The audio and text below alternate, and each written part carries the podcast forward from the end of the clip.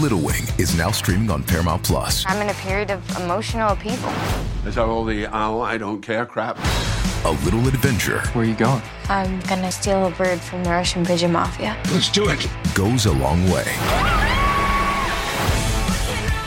Starring Brooklynn Prince with Kelly Reilly and Brian Cox. Life can hurt, but life is sweet. Little Wing, rated PG 13, may be inappropriate for children under 13. Now streaming exclusively on Paramount Plus. This episode is brought to you by Paramount Plus. Get in, loser! Mean Girls is now streaming on Paramount Plus. Join Cady Heron as she meets the plastics in Tina Fey's new twist on the modern classic. Get ready for more of the rumors, backstabbing, and jokes you loved from the original movie with some fetch surprises. Rated PG 13. Wear pink and head to ParamountPlus.com to try it free. Hey guys, how's it going? Welcome back to the channel. Today we're going to go over something that uh, I've been thinking about for a bit. And I saw the prequels when they came out in theaters. And back then we didn't have memes. You know, the memes for Star Wars didn't exist. The movies were just coming out. Hello there, none of that. You know, none of the, I have the high ground. Like, the high ground was like, people were like, that was it? The high ground was it? Like, there was it didn't exist. It's it's now turned into a classical meme, and I love them. I think they're funny. I think they're hilarious.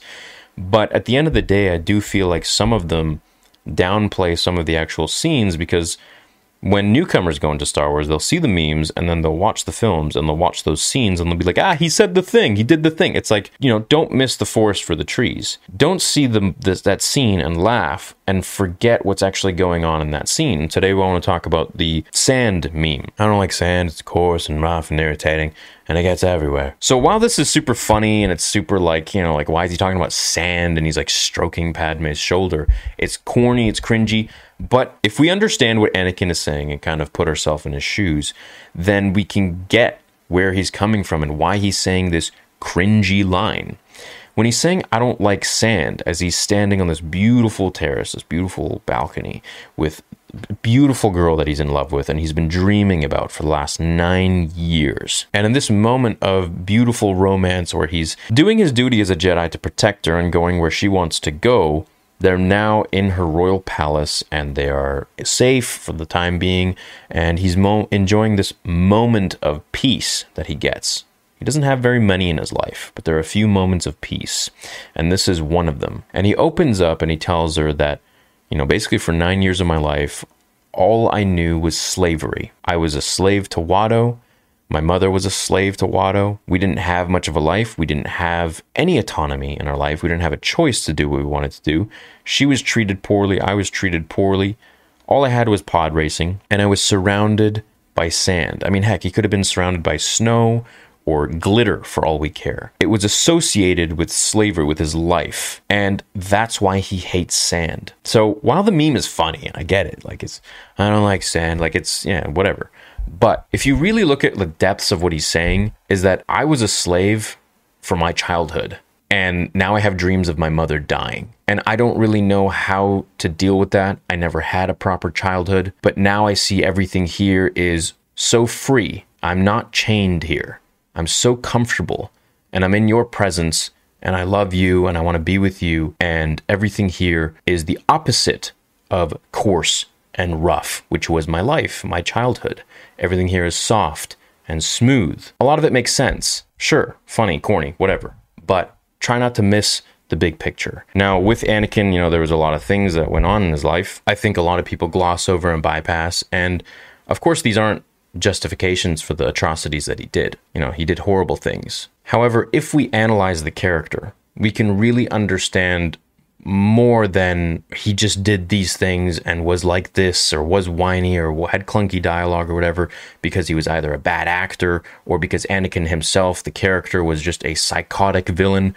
It's like, no, he's actually a, a very lost child who didn't receive much guidance other than go here, fight this, forget about these feelings, forget about these emotions, don't worry about it, and let go of everything you fear to lose. I mean, that's not really much of a help to someone who's already formed attachments for nine years and has seen their mother die and, and, and blames themselves, blames the Jedi for it when he foresaw it. So I think while we can definitely laugh at all these memes, you know, I don't think there's much depth to hello there or, or I have the high ground. Well, actually, the high ground has some depth too. It's a, uh, a bit of a callback to fighting Obi Wan and Maul, right? Maul had the high ground and Obi Wan had the low ground, and he beat Maul by jumping over the high ground. And Anakin knew this, and he tried to beat his master the same way that Obi Wan beat Maul. So he was essentially trying to use Obi Wan's own move against him. And for this reason, um, he felt like you underestimated my power, and this was like a challenge to him. And in that split moment of arrogance and anger and hatred, he did a stupid move and he lost. Instead of just simply dodging to the right or jumping to the right on the lower field, lower plane, and just you know climbing up or jumping up over there. It's it was super simple, but his own arrogance got the best of him in the sense that he just wanted to prove to Obi Wan that he was better, and it was this constant proving and approval that he needed in his life that the Jedi never really gave him, while giving him the title of Master when he had a Padawan, but not giving him the title of Master when he needed it most on the Jedi Council. So a lot of these things played with his head and he blamed them for a whole bunch of different things in his life when in reality he should have probably just blamed himself and realized that maybe the Jedi aren't fit to be really giving him advice, you know? I mean, what mentorship has he had in his life? Like Watto, his mom, maybe, but you know, she was making the best of what they had in their life. So I feel like for him it was slim pickings, you know. Doesn't excuse what he did, you know, but there are reasons that he fell down that path. And I think a lot of those things could have been avoided with a proper father figure or at least proper mentorship or someone to just say like yo man it's okay. It's all right. You're gonna be okay. Maybe you should do this. Maybe you should do that. Just you know spitballing with him instead of just stonewalled nope not gonna happen. Can't do it. Don't think about it.